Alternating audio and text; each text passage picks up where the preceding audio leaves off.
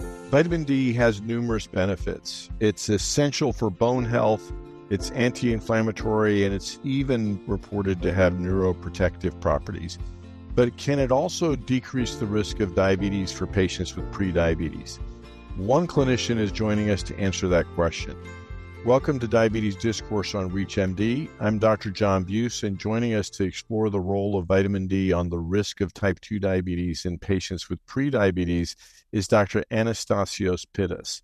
Dr. Pittas is a professor of medicine and chief of endocrinology at Tufts Medical Center.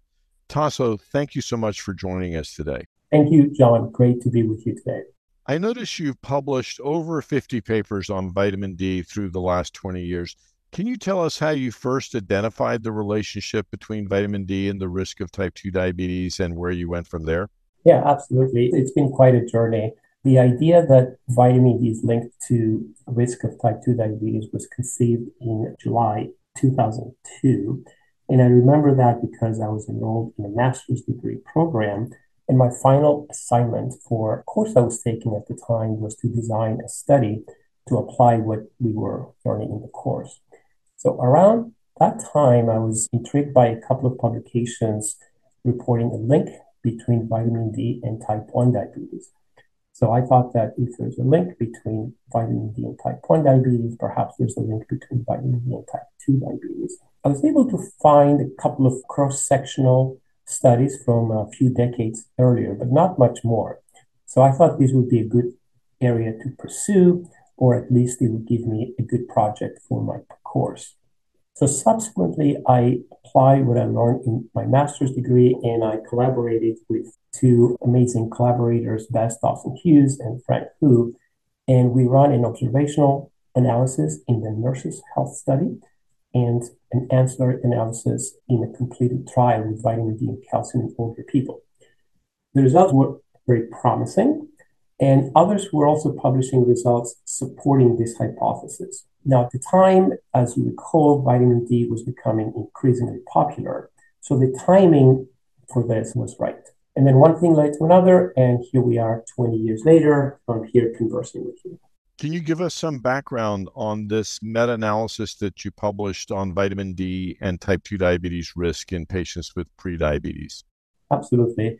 So our team and others published longitudinal observational studies and short-term mechanistic studies, and they all provided good evidence of a link between vitamin D and type 2 diabetes. And we were very fortunate to secure NIH funding to conduct the D2D study, which was a multi-center clinical trial to test the hypothesis that vitamin D lowers risk of diabetes in adults with high-risk prediabetes.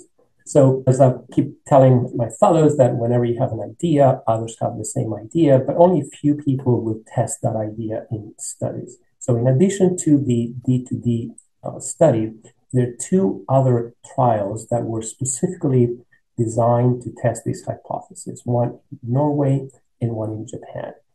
In all three trials, the risk of diabetes was reduced with vitamin D compared to placebo, and did so in remarkably similar ways. However, in each trial, the observed differences missed statistical significance because the reported risk reductions were smaller than each trial had the power to detect. Now, unfortunately, most people judge study results based on this arbitrary dichotomous statistical threshold of p-value of 0.05, but it is now increasingly appreciated that studies are not positive or negative, but they report a range of possible effects based on the observed data. So when we combine individual participant data, we improve the precision around the true effect size, in this case for vitamin D and diabetes risk reduction, and that was the goal of the meta-analysis. I agree completely with your point about not pinning all your hopes and dreams to a p-level of 0.05. So let's jump into the results. You had a p less than 0.05. So after combining data from the individual participants from these three trials, so we found that vitamin D reduced the risk of progression from prediabetes to diabetes by 15% compared to placebo. We also found that vitamin D increase the likelihood of regression to normal glucose regulation by 30%.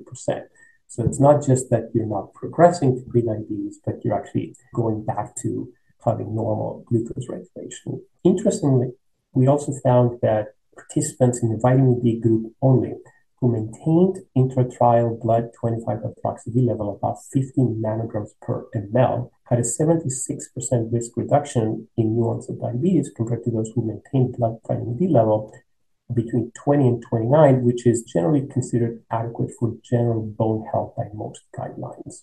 So we were excited about this last result because anytime you have a dose response finding, this is important because it increases the credibility of the main result. Well, that's a very exciting and impressive result. Were there any adverse events that were noted in the meta-analysis? So the overall frequency of the adverse events of interest we typically care about with vitamin D, for example, kidney stones, hypercalcemia, hypercalciuria, was very low, and there was no difference between the two groups. Last year, we published specifically on the safety and tolerability of the daily 4,000 unit dose of vitamin D we used in the D2D study. And in that analysis, we were able to look at not just the specific AEs of interest, but all adverse events reported throughout the trial. And we found that they were overall less frequent in the vitamin D group. So overall, I would say that the evidence is that vitamin D appears to be safe in this specific population. For those just tuning in, you're listening to Diabetes Discourse on ReachMD. I'm Dr. John Buse, and today I'm speaking with Dr. Anastasios Pittas about vitamin D and the risk for type 2 diabetes in people with prediabetes. So, Tasso, if we apply these findings to clinical practice, how do you translate it into a message for patients about the benefits of vitamin D in reducing the risk of type 2 diabetes? Yeah, so overall, we can say that vitamin D has a beneficial effect in people with prediabetes without any safety signals. And there are 3 points I'd like to make in relation to how we apply the results. The first point is that all participants received and were encouraged to follow the recommended lifestyle-based advice for diabetes prevention. So it is important for the listeners to understand that it's not that vitamin D is competing with lifestyle for diabetes prevention, but it's ideally in addition to that. But overall, as an additional preventive option, vitamin D has several advantages over traditional diabetes prevention strategies because it's readily available, easy to take, safe, tolerable, and of course, low cost. The second point I'd like to make is that the benefit to risk ratio for vitamin D depends on the target population and medical condition. And it is important to understand the difference between supplementation and treatment. And that's a good point that was made in the editorial. So with the typical guidelines on vitamin D supplementation apply to the general population to avoid conditions typically associated with vitamin D through deficiency, like rickets and osteomalacia, and to promote bone health. These guidelines do not necessarily apply to other populations, prediabetes or conditions, metabolic health.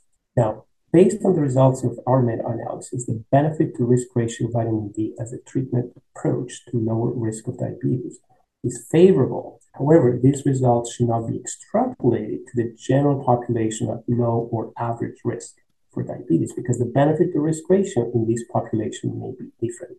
So really targeting your population is very, very important. Now, the last point is in terms of what dose to use, and that's not entirely clear, but what's clear is that the recommended doses by most guidelines for general health in terms of vitamin D are inadequate for diabetes prevention. And based on our results, I think we can aim for a blood 25-hydroxy-D level close to or above 50 nanograms per ml to maximize benefit, again, in this particular population.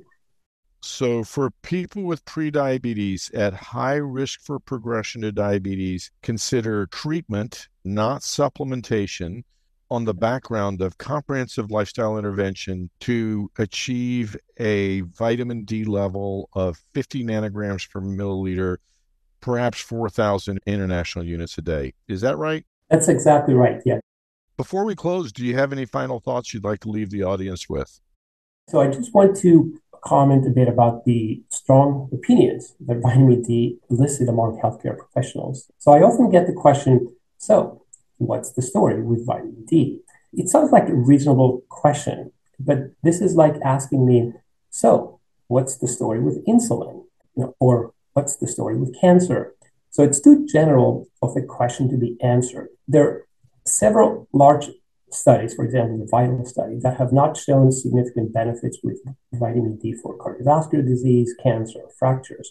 And these results are hardly surprising. If the populations studied are at low risk for fractures, the vitamin D status is sufficient for bone health, vitamin D will not lower risk in a measurable way, especially if the dose given is inadequate. Now, regrettably, people draw general conclusions about vitamin D that are really not supported by these studies, such as the VITAL study. So I think it is important to understand that you can only answer specific questions by following a methodical approach. So when people ask me, what's the story with vitamin D? I respond by asking them what populations and indications they're interested in. So if they're interested in diabetes prevention, I tell them that, yes, there are studies in people at high risk for type 2 diabetes, where vitamin D lowered risk of developing diabetes without any safety concerns. With those considerations in mind, I'd like to thank my guest, Dr. Anastasios Pittas, for joining us to evaluate the role of vitamin D in reducing the risk of type 2 diabetes in patients with prediabetes. Tasso, thank you so much for being here. It was a great pleasure, Tom. Thank you for the invitation. For ReachMD, I'm Dr. John Buse. To access this episode and others from our series, visit reachmd.com/diabetes discourse, where you can be part of the knowledge. Thanks for listening.